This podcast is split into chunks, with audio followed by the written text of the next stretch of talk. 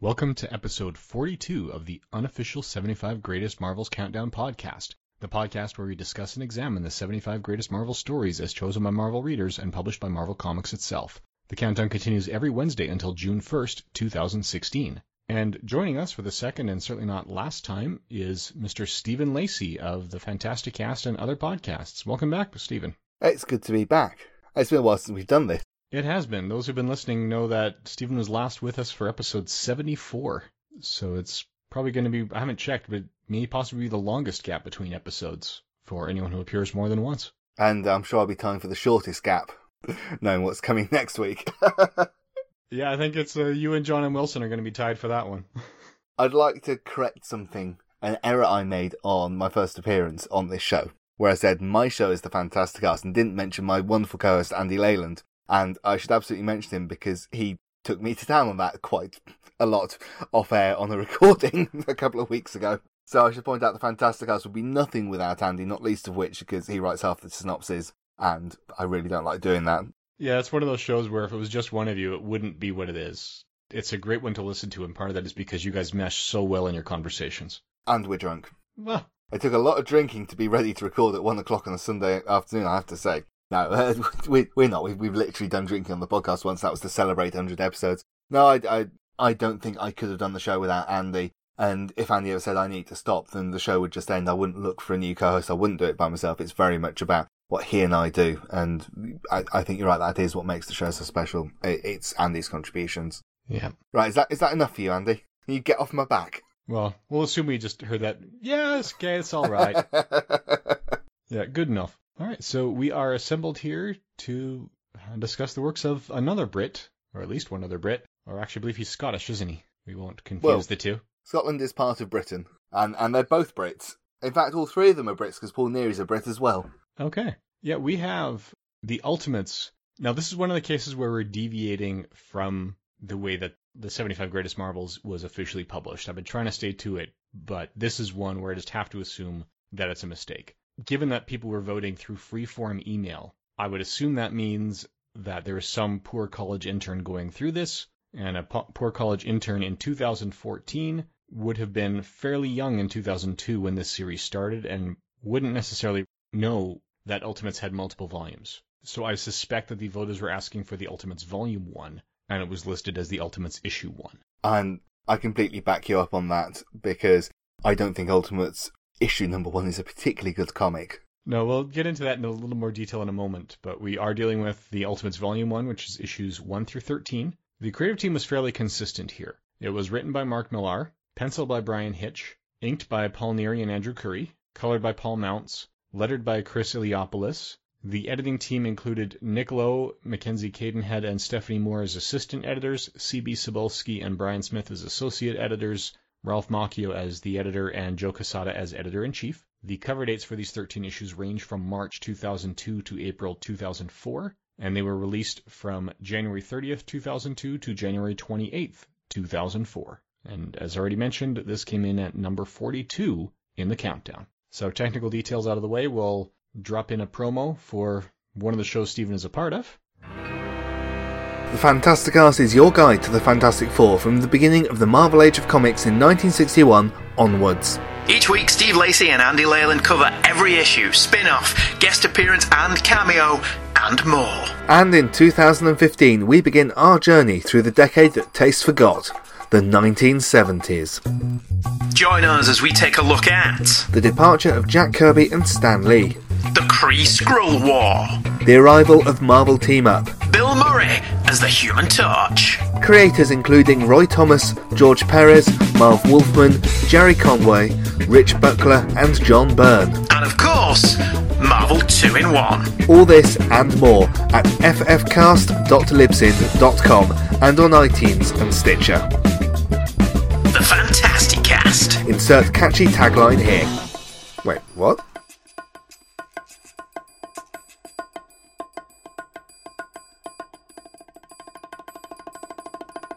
And we're back. All right, so we should probably talk a little bit about the Ultimate Line. We did that a bit in episode 75, right before the first time you joined us. Mm-hmm. The Ultimate Universe is something that was huge and massive in the year 2000, and it turns out that in the week we're recording this, they're Marvel are publishing the first issue of the very final Ultimate miniseries at a point where the Ultimate Universe just feels so irrelevant, it's unbelievable. So in 2000, uh, the Ultimate Universe launched, there were two launch titles. It was Ultimate Spider-Man and Ultimate X-Men. Ultimate Spider-Man by Brian Bendis and Mark Bagley, and Ultimate X-Men by Mark Millar. And you know what? I've forgotten to look up which Kubert it was, but it was one of the Kuberts. Adam or Andy, who can get there first? I think it was Andy. Let's double check that. Adam Kubert. Yeah, it's Adam Kubert on pencils, Art Thibert on inks. Yeah. But there were two launch comics. So Ultimate Spider-Man launched first. Ultimate X-Men was supposed to launch at the same time, but because it was a Kubert on pencils, it was delayed. Who'd have thought it? But both of these took a very back to basics approach, discarding all continuity and getting back to what the creators believed was the core concept of the title. So in terms of Spider-Man, this was being launched about a year after the John Byrne Chapter 1 revamp of the Spider-Man titles, which hadn't done a very good job of handling Spider-Man's continuity. It's a couple of years after the conclusion of the Clone Saga, which had done a very bad job of handling continuity, as I'm sure listeners to the episode will have picked up on. So Ultimate Spider-Man stripped away and made it about a 15-year-old boy in high school, and it kept it as a 15-year-old boy in high school. Um, it, it, none of this graduating after 30 issues and growing up stuff. It made it very much a teenage focused book. Ultimate X-Men, it was about mutants who are hated by everyone, uh, fighting against a mutant terrorist called Magneto, and the Magneto, and that was a, a very Mark Millar character. The other series which came along before this was Marvel Team Up, which was Brian Bendis and guest artists, and it was expanding the Marvel Universe and introducing characters. So Ultimate Iron Man appeared for the first time in Ultimate Marvel Team Up. Same with the Ultimate Hulk, and probably the the biggest thing is the destruction that's being talked about at the start of the Ultimates is what happened in the Ultimate Team Up issue. Mm-hmm. And then the Ultimates came along in 2002, and this is probably the biggest thing there is in the Ultimate universe. Because after this, you had an Ultimate Fantastic Four series. There were lots of mini series. There was an event called Ultimatum, which I think everyone would like to just forget happened. And then numerous relaunches with the goal of trying to revitalize the Ultimate Universe, but each time just it dies that little bit further until it's literally dying now, along with all everything else, because everything dies. Yeah, a large part of the imprint was as a good starting point for new readers. It was a way yeah. to say, read issue ones that make sense with modern technology, modern coloring, modern storytelling techniques. And for that end, it served as a fantastic jumping on point. The Brian Bendis run on Ultimate Spider-Man is one of the longest quality runs in any comic. There's a lot of great stuff in that one in particular. Mm-hmm. But it's not just modern technology for producing the comics. It's it's updating it and setting things in the in the present. So Peter Parker doesn't get a job at the Daily Bugle for taking pictures because he turns out he's a bad photographer. Everything's blurry because he's taking pictures from his belt whilst he's Spider-Man. But he knows some coding and can help the Daily Bugle website out, and that's how he gets in into the Bugle. Spider-Man is a web designer. Ha ha ha. You know what? I never got that. that's terrible. um, but when it comes to the Ultimate, actually no, just one other thing to say about the Ultimate Universe. The the four key concepts of the Ultimate Universe, Spider-Man, X-Men, Fantastic Four, and the Ultimates, all came from two writing creators. That's Brian Bendis and Mark Millar. They launched each one of those concepts, and they are the two most important creative figures in the Ultimate Universe. Probably the third most important is Warren Ellis, who had sort of dived in here and there and done some really interesting mini series. He did the Ultimate Galactus stuff. He did a fantastic run on Ultimate Fantastic Four, which is one of my favourite runs of comics ever, with Stuart Immonen, who he later partners with on Nextwave Agents of Hate, which is what we talked about previously. Mm-hmm. But it does all go horribly wrong when Mark Millar leaves. They hand the Ultimates over to Jeph Loeb, and it, then Ultimatum comes along, and no, no, no, no, no. Yeah. Yeah, that was close to my jumping off point for the Ultimates. Because it's one of the issues with it when they do the modern storytelling techniques and they had the crossovers that they had on a regular basis is that you lose that easy jumping on point for new readers to come in and pick up any book they want. Yeah. So a few years in the run, the main point of the Ultimate Universe didn't apply, which is why they keep doing relaunches and reboots. But when they're doing that in the main universe too, which are new readers going to pick up? Now, you see, having said all of that, I jumped in on Ultimate Spider-Man around issue 68, 69. It was basically the, the body swap two-parter where Spider-Man wakes up in Wolverine's body and vice versa. But it's, it's pretty much the halfway point of the run. Yeah, pretty darn close to it. Yeah, and the Ultimates itself, we should mention, this was effectively Ultimate Avengers. Editor in chief Joe Quesada has said repeatedly there would be no Ultimate Avengers when this was coming out. And he was kind of doing that as a loophole. They had plans for this, but most of the Marvel comic book market is in North America. And as far as North Americans were concerned up to this point, the Avengers in the main universe wasn't selling terribly well at this stage. So the vast majority of people who knew the Avengers name in North America knew it primarily based on the 1997 film with Uma Thurman and Ralph Fiennes, which was universally lambasted as being vastly inferior to the British TV series that it was based off of. Yeah, we, we I was at the pub quiz a few years ago run by the website Den of Geek. It was a movie based pub quiz, and they gave a prize to the last team involved. And they said, Oh, we've got you the Avengers on DVD. And everyone, Oh, okay, well done. You know, they came in last place, they got a decent thing. And then, of course, they produced six copies of the Uma Thurman Ralph Fiennes Avengers on DVD because they're cruel, cruel people. Yeah. Um, but not just that. Um, in terms of Avengers in comics at this time, the fantastic Busiek and Perez run, which had kicked off the Heroes um, Heroes Return era, that had finished up. Perez had left, Busiek had left. We're into, I think, this is the Geoff Johns time, and Chuck Austen's just on the horizon. And Chuck Austen should never be on the horizon. Uh, not if he's facing you, no. If he's going the other way, the horizon is a good place for him. but um, yeah, it's not a great period in Avengers history at all. So that's largely what this is, and this is the story that kicked off these characters. I mean, as Stephen said, Iron Man and Hulk had already appeared in Ultimate Marvel Team Up, but you didn't really get a lot of backstory for them. No, they're, they're, they're very basic things. It's more about a redesign of Iron Man's armor, for instance. Yeah, there's a bit of that. The Hulk changes color, which we'll get into in a moment. Mm-hmm. Although the Hulk issues of that Marvel team up, they were again written by Bendis. You do get the point where Spider Man is telling the Hulk, hey, don't make me angry. You wouldn't like me when I'm angry, which was a very nice touch. this story then goes in a very different direction. So the, the Bendis written Ultimate titles, particularly Ultimate Spider Man, Ultimate Marvel Team Up, and some that come later, are a lot of it seems to bring back that fun and vibrant feel of the Silver Age just setting it in the early 2000s. While there's a lot going on here, there's a lot of action. I don't know if this is really that fun, vibrant Silver Age. They got a little bit of that early Fantastic Four where the teammates don't get along, but other than that, this is not Silver Age. No, it, it's a fun read, but it's a very cynical and fun read. It is. I mean, we can go through it, the the plot in, in a little bit of detail, but yeah, it won't take long, will it?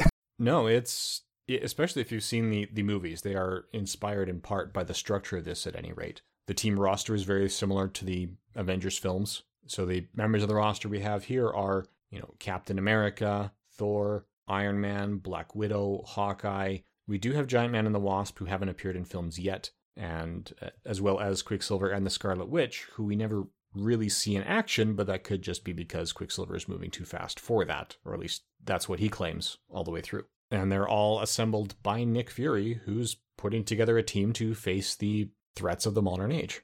And that doesn't go quite as well as planned. Uh, they do need something to draw them together, a combination of a threat or tragedy or something along those lines. So while the films use the death of Phil Coulson to do that, the comics have your, you know, Bruce Banner, slightly neurotic.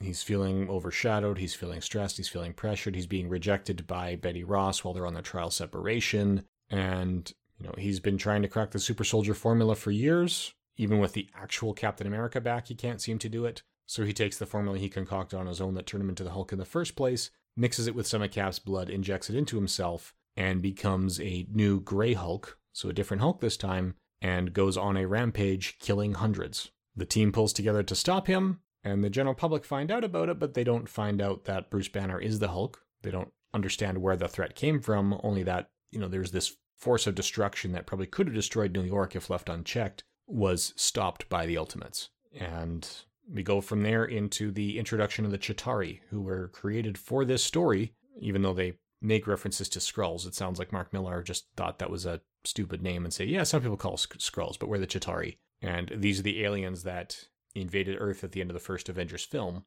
although they don't show the shapeshifting abilities that they have here. That's the second major threat they fight, and the team does pull together and manage to save the world from an alien invasion that started in 1777, I believe, was the date given. But that's by and large the story. It's putting the team together and yeah, dealing with the, those threats that they face. So, yeah, as Stephen said, it's pretty easy to synopsize. Now, we can go into more details with the infighting in the team, and probably should, particularly with the Hank and Jan story. Yeah, so this is kind of pulling little bits from all over the history of Marvel Comics. So you've obviously got what happens with Captain America from Avengers number four back in 1964. You've got the marital strife between Hank and Jan and the abuse that comes from that from, I forget the issue reference, but from the early 80s, uh, which is mm-hmm. taken to a really nasty extreme here. You've got Skrulls, and the, the hint is that they're involved in a much bigger conflict, which is potentially the Kree Skrull War, and that overlapping onto the Earth, which is obviously a very famous Avengers storyline.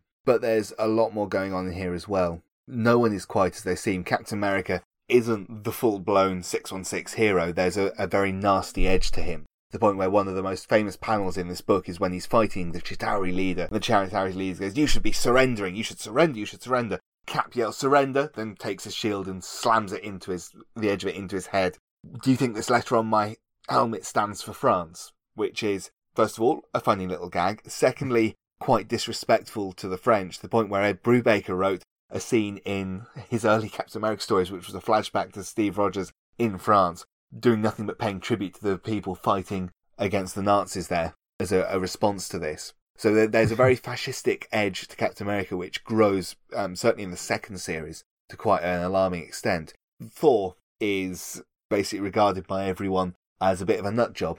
Nobody believes that he's off fighting the Midgard serpent. Uh, in fact, what's the line from towards the end where I just thought he was a lunatic, and Thor goes, "Yeah, but a lunatic with a really big hammer." Yeah, yeah, the big scary hammer. Tony Stark might actually take him at face value. He seems to be the only one who does it. But whether he's just he actually believes him or if he figures this guy has legitimate power, he has the ability to teleport stuff. I'm just going to play along. That could be in line with this Tony Stark. Mm. One of the issues I tend to have with Mark Millar, especially in you know a story we're going to be talking about at podcast number two, as well as some of his other works, he consistently writes his scientists like cold and unfeeling jerks. Yeah. This one doesn't flag to me as much. It doesn't irritate me as it does when he wrote Fantastic Four or Civil War or some of the other stories, because in this one, the entire cast is made of insensitive jerks. Oh, yeah. I mean, you can laugh along with them, but you would never, you'd actually feel for any of them. As uncomfortable as it, as it is to watch Hank beat the crap out of Jan in issue number six, both Hank and Jan are written as incredibly unlikable. They do not have a functioning relationship at all. There's some weird power play stuff going on in there. Bruce Banner is written as a really odious little git. I almost said a much ruder word, but I can't remember what I can get away with saying on your podcast. And the relationship he has with Betty in this is there's some really weird sexual thing going on where she's obsessed by the power of the Hulk and gets turned on by the thought of him eating Chitauri and things like that. And it's it's really not nice to read, but it also all fits within this. It does. It's it is a consistent tone throughout and it does work, but yeah, these are not these are not likable people. Not, not one all. of them. Yeah. Nick Fury is manipulating the hell out of. I think the the most likable people are uh, Black Widow and Hawkeye because they're just doing the job. Yeah. There's no pretensions about what they do. There's none of this we're superhero stuff. They know they're they're Black Ops agents, and that's it. Yeah, yeah. They they rack up a greater body count. Yeah, between the Hulk, Black Widow, and Hawkeye here, this may have a higher body count than, well, at least a body count that sticks than any other Marvel story, with you know possible exceptions for Kang Dynasty, where Washington was wiped out and things like that. This is a high body count, but a lot of that Black Widow and Hawkeye essentially take out over 120 Chitauri agents just on their own. Yeah, so there's a great action sequence at the start of issue seven where they it's very influenced by the lobby assault scene from The Matrix, but they basically go into a skyscraper, clear it, and then clear out a nearby skyscraper as well. Uh, I think we should probably talk about widescreen superheroics because this is probably the, if you'll excuse the pun, the most ultimate version of that. So, Blaine, are you mm-hmm. familiar with um, Stormwatch and the follow-up, The Authority? I'm aware of them and their reputation. They're on my to-read list, but I haven't actually picked them up yet. Because so Stormwatch was a, a core title in the Wildstorm universe. And along the way, Warren Ellis came on and started writing it. And because Warren Ellis is Warren Ellis, he wrote it for a bit, then decided to throw everything out. And he had the great idea of killing off most of the team of Stormwatch, not in a Stormwatch title, but in a crossover one off with Aliens. Um, so in what seemed like a throwaway one-off issue that was out of continuity, it turns out the entire thing span on that. Coming out of the destruction of Stormwatch was The Authority, which was a 12-issue series by Warren Ellis with Bryan Hitch on artwork. And that was the first time widescreen superhero comics have really come in where the visuals were almost more important than the plot. The plots weren't particularly detailed, the characters were very broad strokes, but it was all about you turn over a page and you go, wow, at the moment they've produced on the page. When Ellis and Hitch left, do you want to guess who came along and took over the writing? I believe it was Mark Millar.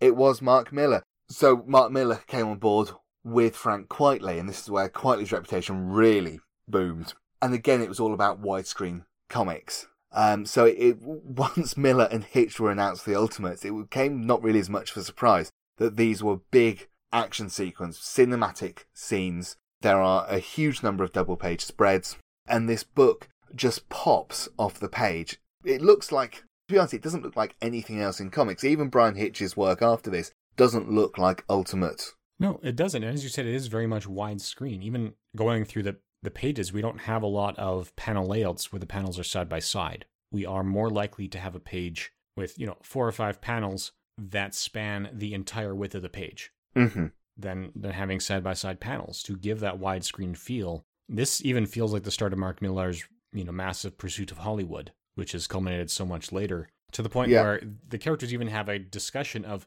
who would play us if they cast us in the films. And who does Nick Fury choose? Oh, Samuel L. Jackson. Of course. It, during another notable thing is during the initial conversation between Fury and Banner, there's a reference made to Robert Downey Jr. Mm-hmm.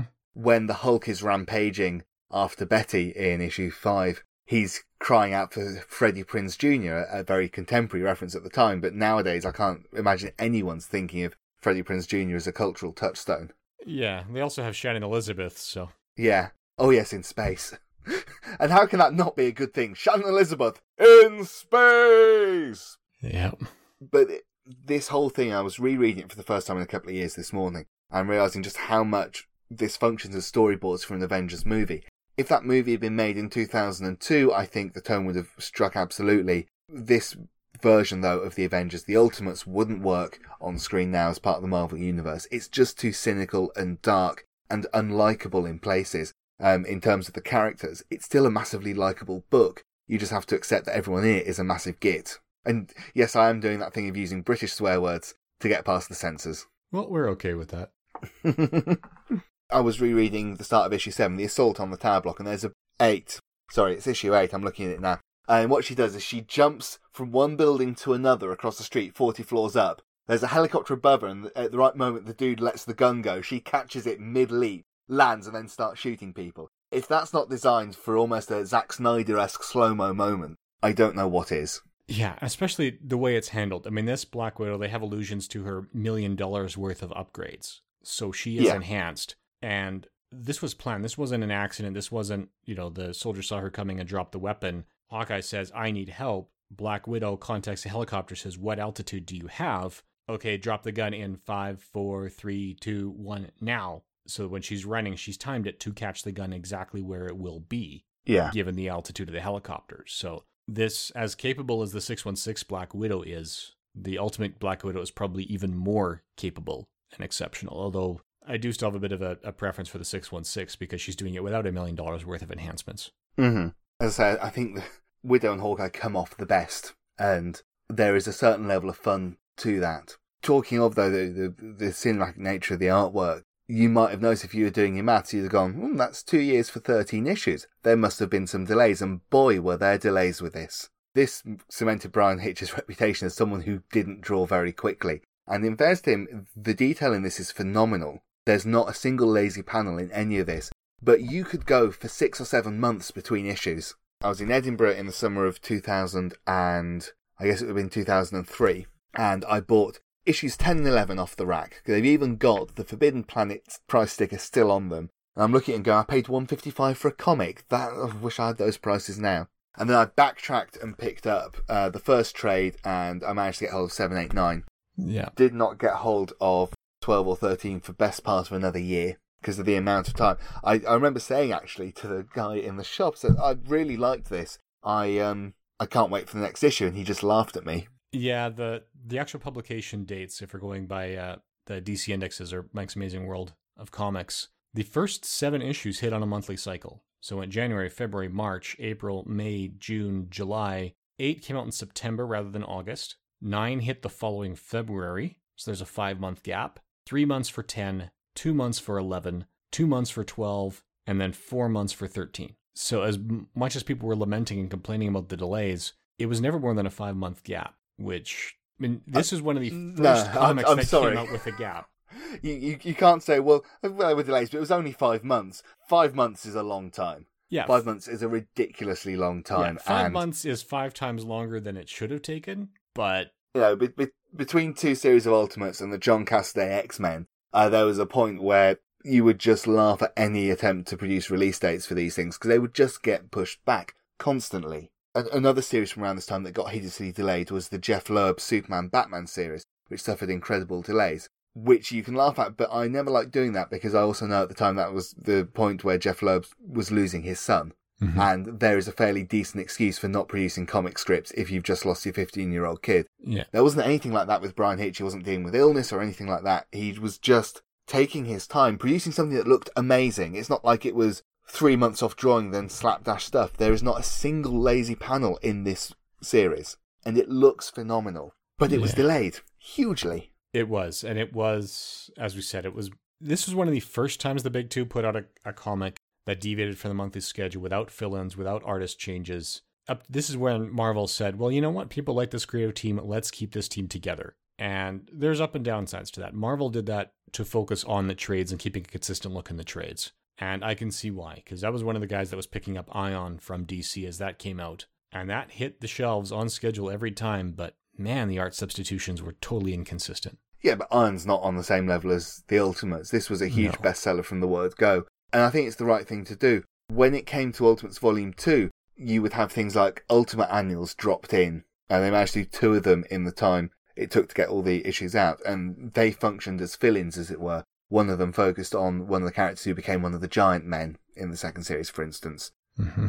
But you were still sitting there, you know, waiting for an issue to arrive. Yeah, the annual two dropped between issues 12 and 13 to fill in a six month gap with only a two and a four month gap. And it was set after the end of the series. Yeah. So it, it was delayed, but I mean, we still saw Ultimates 2 sooner than, say, Daredevil Target, number two.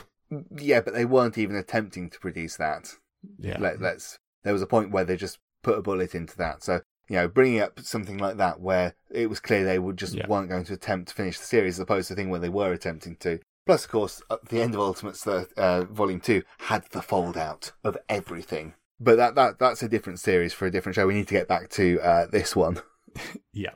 Um, so anyway, I think we've actually alluded to some of the impact this had on the industry. This was, as we said, the first time where they put up with delays from the creative teams rather than reassigning the jobs or replacing them. And for a while, Marvel was doing that. And they had a lot of issues that were coming out slow or delayed. Some due to Yeah. creative teams. The astonishing X Men run that Stephen Lacey mentioned earlier. It wasn't the creative team on that one. That was Marvel saying, and ending this big, we're going to use it to reset the status of the X Men core of the universe. And just sat on finished issues long enough to get all the everything else lined up to work with the coordination, which is why there's a long gap between volumes two and three in that one. There were some artist delays along the way, What?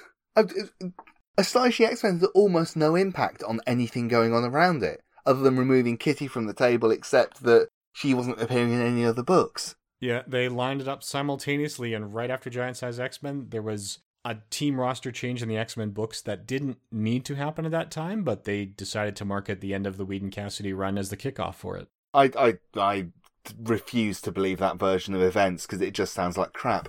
Um, and it probably was crap if Marvel is saying that, but um, that's just. Uh, But again, that's sort of the impact that this had on the industry was proving, at least to Marvel, that there may be advantages to keeping a creative team together and behind schedule. They have moved away from that. They're not even keeping creative teams together really anymore.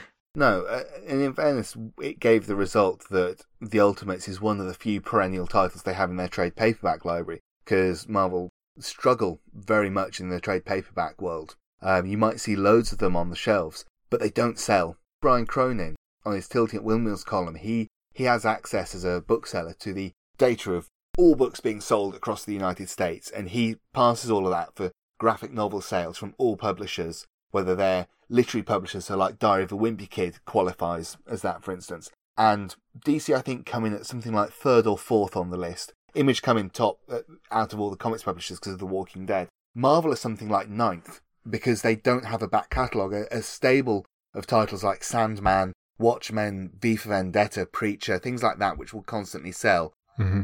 The Ultimates is one of the few that they can keep doing, but um, it's not something they, they still don't necessarily keep in print permanently. No, and I don't know how well it's going to continue selling when the current Secret Wars event is done. Even major runs which have had impact in films, the Ed Brubaker Winter Soldier stuff, uh, you try and buy anything beyond those first 12 issues. You know, try and buy The Death of Captain America. Unless your comic shop happened to order lots of trades when they were initially put out, you won't find that and they won't be able to get hold of it. Yeah, Marvel really seems to be shifting to Marvel Digital Unlimited for their back catalog. That and the Epic collections, but those are kind of cherry picked to be collections of classic major stories, but they're more runs than stories, right? Yes, well, the idea with the Epic collection, this is what I absolutely love, is it'll be everything from, so in terms of Fantastic Four, it'll be everything from Fantastic Four number one all the way through to the end with relevant tie-ins from other issues, but the focus with those is not reprinting stuff you can already get. So it's mm-hmm. not reprinting the stuff you can that have been recently collected. They're trying to bring things which haven't ever been collected. That's why the Spider-Man one, for instance, started with some Erik Larsen because that's mm-hmm. not been collected in a very long time. Yeah, and that's why with some of them you'll see like you know volume five and nine are on the shelves, and only those. Yeah, you're not unable to find one through four and six through eight. They just haven't printed them yet. Yeah, so it's very much a long-term planning thing. I think they realised that the essentials are one probably weren't priced correctly, uh, and two weren't um, as things start to diversify in the 80s aren't really set up to collect storylines properly. Yeah, it's the impression I'm getting from just some of the retailers I've been talking to is that once you get past that core 60s stuff that really launched the Marvel Universe and the Wolverine and the major titles, when you start getting into the less popular titles, a lot of retailers mm. simply weren't stocking the essentials because the amount of profit compared to the amount of shelf space that they use was rather poor. Yeah. They'd rather Absolutely. slip like four or five 20 to $25 books in that space than one $20 book. Or you end up with a situation a bit like DC had with the Hellblazer stuff, where you hadn't collected things sequentially. There was no way for anyone coming in new to say, oh, this is the start of a run. Everything was like Hellblazer subtitle, Hellblazer subtitle, with no sense of what comes before or after. So they went back and republished everything but sequential volumes. Brilliant move by them, um, I have to say, because I've been able to go and buy some Hellblazer trades. And that is, I guess, a similar thing to what's happening with the Epic collections, except they've seemed to put some really good thought into how they're going to do it. Mm-hmm. But we've digressed slightly from Ultimates again, haven't we? we have. But I think some of that is just launching because this it's not just representative, it's a story, it's a representative representative of a change in mindset of the publishers themselves. Absolutely. This, this is one of the stories when the trade paperback collections were really kicking off. Up to this point, you could find masterworks and essentials and that sort of thing. But the Ultimate line seems to be the first point where they dedicated themselves to collecting complete stories and story arcs and getting them out there in numbered volumes so that you can walk into a bookshop and read from the start till now. Definitely. In fact, that's how I got into Ultimate Spider Man. I started buying late 60s, early 70s, but I was backtracking in the trades and got the first nine or ten before I caught up.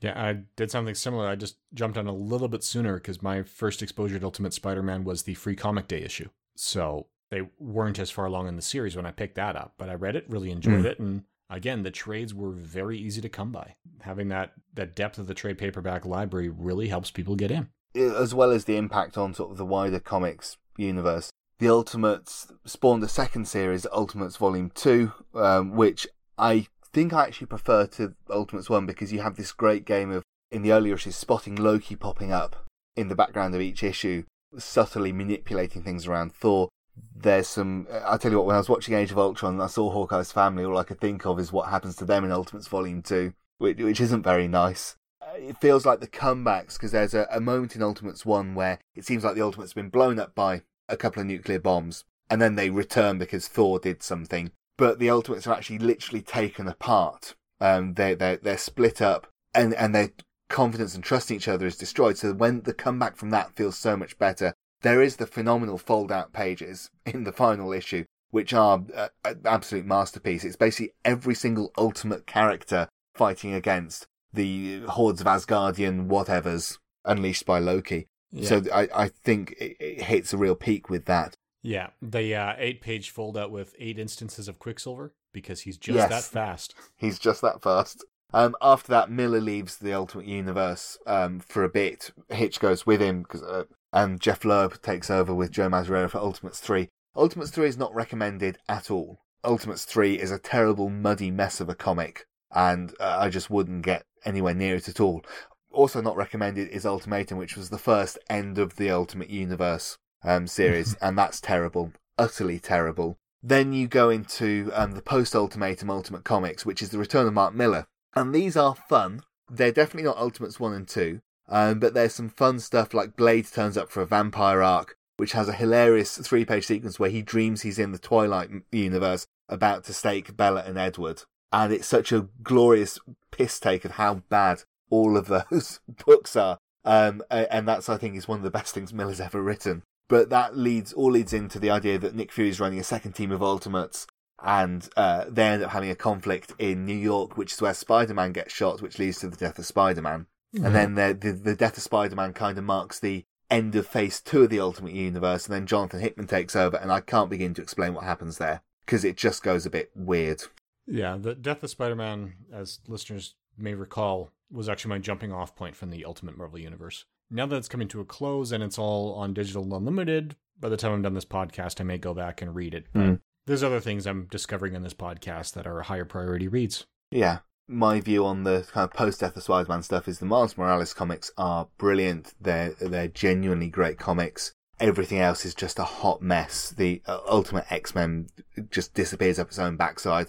Ultimate Avengers tries to do some interesting stuff, but just settles for mass destruction on an unsatisfying scale. And then, oh, then it's the Ultimate Galactus meets real Galactus as a result of something that happened in some terrible crossover involving Ultron. Uh, yeah, I think that was Age of Ultron leading into Cataclysm. Yeah, just oh no, just stick post post um Death of Spider-Man. Just stick with Miles Morales.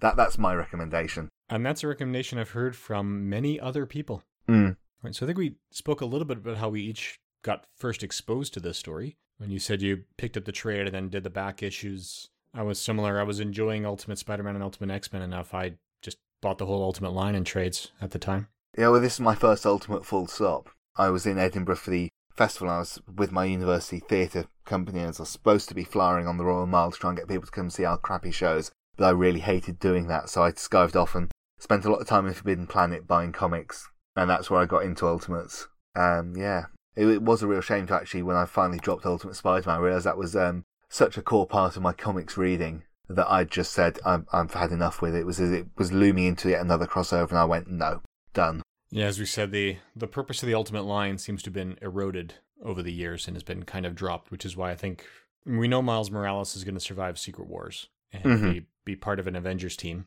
I would imagine Ultimate Nick Fury might survive. Ultimate Reed Richards might survive as well because he would be a, a decent villain. Beyond that, no interest in anyone else from there. Yeah.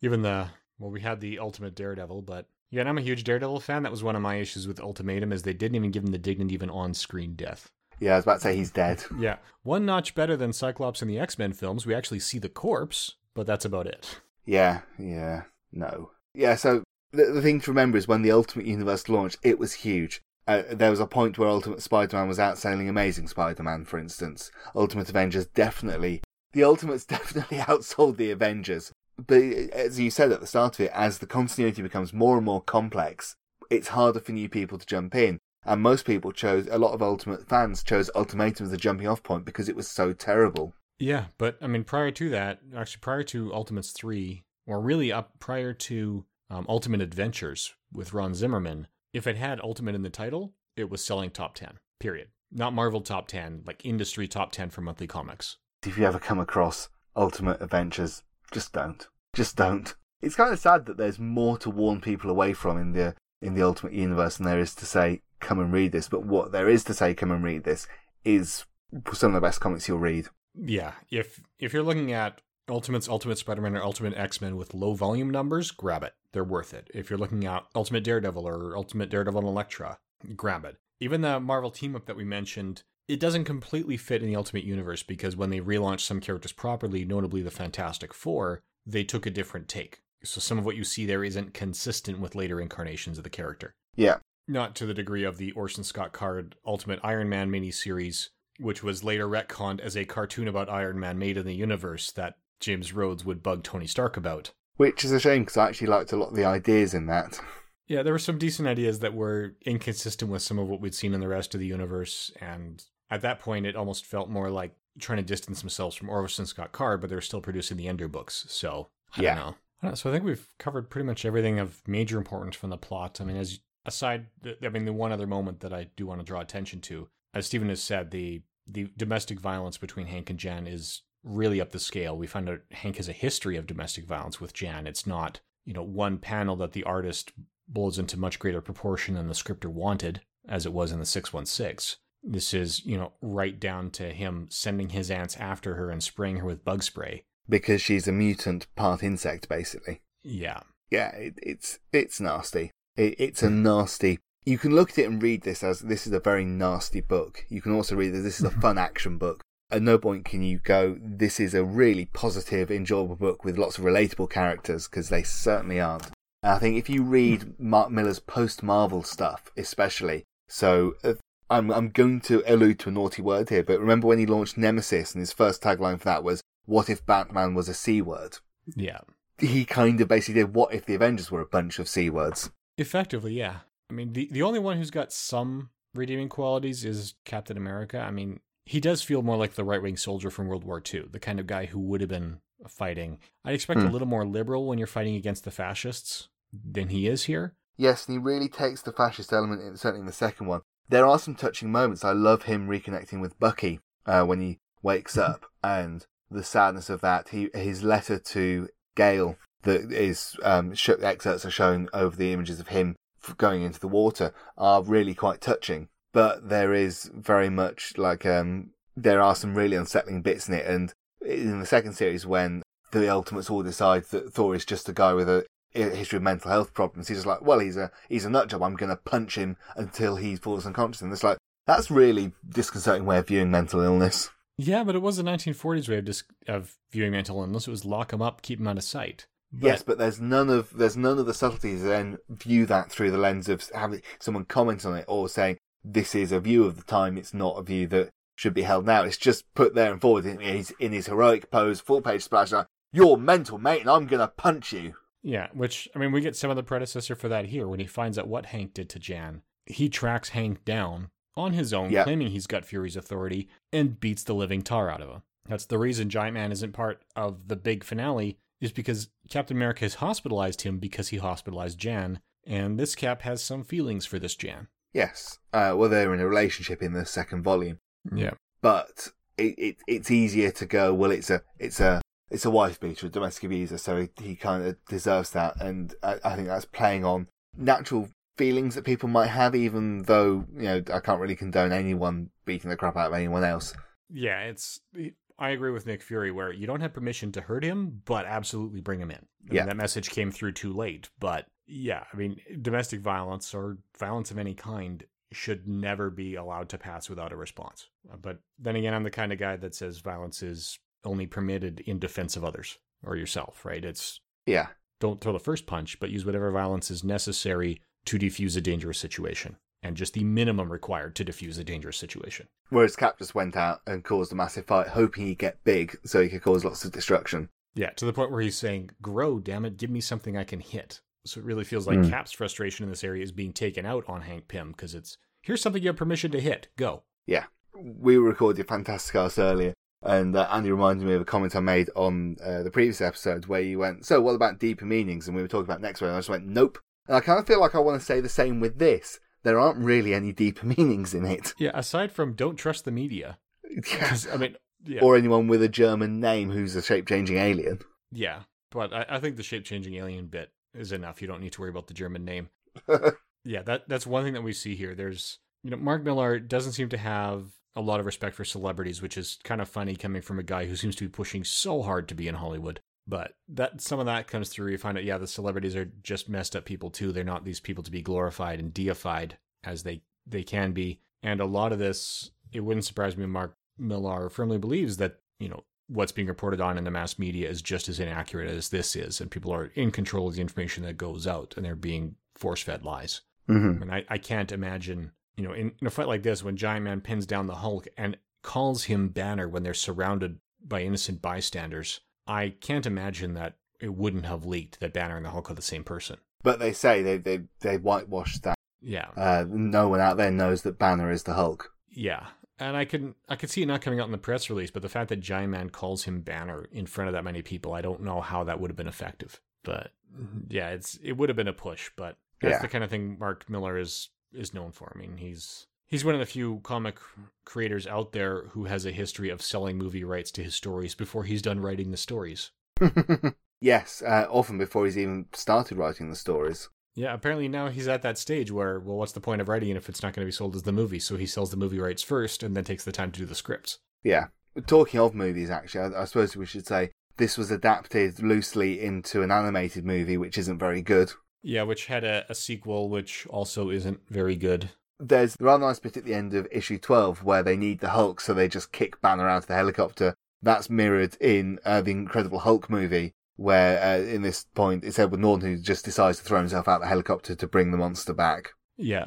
It's a it's a really nice visual, and and uh, somebody I read somewhere that um, Cap jumping out of the plane without a parachute in the very first issue, it, he does that in Winter Soldier at the very start of that.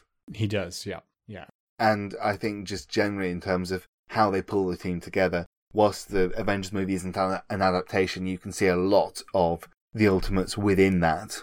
There is. And actually, we should, we, we said we'd go into a little more detail in issue one. That's a bit of trivia I picked up from Word Balloon, which was interesting. Mark Millar planned this as a 12 issue story and not 13. The first issue was supposed to be getting the band together and pulling all of the team together. And Bryan Hitch was the one that read it and said, no, Captain America's World War II adventures deserve more than two pages if it's going to be this important. So he expanded that into a full sized issue. which is rubbish if you're calling it the Ultimates, because it's in the trade. It actually makes it seem like issue one, uh, you get Steve Rogers and the letter, and then you just get this double page splash of Tony in the Himalaya uh, on Mount Everest, followed by one page of dialogue about him calling a board meeting, and then chapter two starts straight after that. So it seems like the cliffhanger is this inconsequential page of Tony mountaineering. And I don't know if that actually is the cliffhanger or not, it's just how the trade presents it. And it just, it means that issue number one by itself is a terrible comic to be called The Ultimates, and definitely not worthy of being on this. But Ultimates 1 to 13 is absolutely worthy of being on here. Yeah, and I think again, as as we are saying at the, the launch of this, I think that's what happened. Is there's the ambiguity of the free form email vote and not some web form people could go to. Yeah. That resulted in it being issue one being listed rather than volume one. Yeah, these 13 issues are so much better than that first issue. I we only meet two members of the team, and we barely meet Tony Stark. It's really the World War II adventures of Captain America and his final mission, with just enough of the next team member to fill up the page count and then into the next issue. Yeah, pretty much. So, in terms of you know why it landed at this point in the rankings, as we said before, there's three factors that seem to influence whether people consider it a great story or not. One is entertainment, one is the continuity significance, and one of them is the deeper meanings. Entertainment value is here as long as you're willing to accept stories with no redeeming characters or no real good guys and sympathetic characters. The significance to continuity and the impact on the industry, it had a huge impact on the ultimate ver- or ultimate universe in Marvel continuity. It was the backbone for a lot of what's coming. Uh, in terms of the influence it's had on the 616, that has been pretty minimal, although it did influence the Supreme Power universe in a crossover there. Except that that Supreme Power universe never interacted with the 616. Not directly. There was a. It's one of those ones where you can connect the dots. It's now faster to connect the dots through Cataclysm, but there's a pretty long chain through Exiles that can get you there as well, or through Marvel Zombies a little bit more Uh, quickly. no, you're, you're just cheating if you're using Exiles. Yeah, it's had almost no bearing on the 616 Marvel Universe, but it did have a lot of impact on the way the publishers handled the comics and the schedules coming out, or at least the Mhm. way Marvel did. DC has been more about get the books out on time, even if the original artist has to redraw pages in time for the trade paperback collection, whereas Marvel was more about, you know, making sure that people who bought the issue and bought the trades were getting the same content, unless the trade had kind of bonus features. But yeah, I think that's we've established why it landed at this point in the rankings. This was a different kind of comic that was a big part of a massively popular imprint from Marvel. I think in terms of sales on individual issues, this might be an, a bigger imprint than Vertigo. Not necessarily more respected, certainly not as long lasting, but and certainly not with the same breadth of artistic expression and the same breadth of variety. Vertigo's had some phenomenal stuff, but I can't think of any other imprint aside from Vertigo and Ultimate that have lasted as long as this did. Even if it is wrapping up, it's been 15 years. Yeah, I'm not sure that's a that's anywhere near a decent comparison to make. Uh, I mean, Vertigo's had its huge hits. Preacher, which was a top 10 selling comic, for instance, across a huge chunk of its run, but lots and lots of smaller stuff, which very well regarded, but didn't connect with a wider audience. Um, I don't think it's a particularly apt comparison, I'll be honest. Yeah, it's basically right down to nothing but the volume of issues. So that's about all it has going for it. Is yeah, it's an imprint by a, a publisher that's not dead. If you're talking volumes of it, of issues, then Vertigo massively outdoes Ultimate because I don't think Ultimate ever got more than six titles in a month. Uh, that that's assuming you probably had two. Or, that, that's with two or three miniseries on top. Yeah, Vertigo, even in its quiet times, you know, the the post Karen Berger era where it really stripped back was still sort of eight to ten plus special projects. So I, I think Vertigo has the edge massively on that. Yeah, and again, the another advantage Vertigo has is that it's not a shared universe by and large. Mm-hmm. There's a lot of Vertigo titles that have nothing to do with any other title whatsoever, which gives a little more opportunity to spread the line. And that's I know at least in the era when I was paying more attention to the Ultimate line because I was collecting it, they had a mandate that they would never have more than four ongoing titles at once. And at one point, they made an exception. Well, you can have more than four titles if a maximum of two are miniseries. So they were trying Mm-hmm. to keep the line small so that it would be reasonable for most collectors to collect the entire line should they so choose. And then after a time, they stopped producing comics that made me choose to collect the whole line. Yeah. So, did you have any final thoughts on this one before we move on? Uh, no, I- I, think I've covered pretty much everything I wanted to say. Yeah, I think so too. If you're if you're willing to to read some cynical superhero comics, this is as probably the best of the cynical series, I would say. I can't think of anything that has the cynical approach that is as enjoyable as this. Uh, from Marvel, certainly not. I'd, I'd argue the Warren Ellis Authority is going to give you something along similar lines, and that is very enjoyable as well. Okay, well, I could very well change my mind when I get through my two read pile.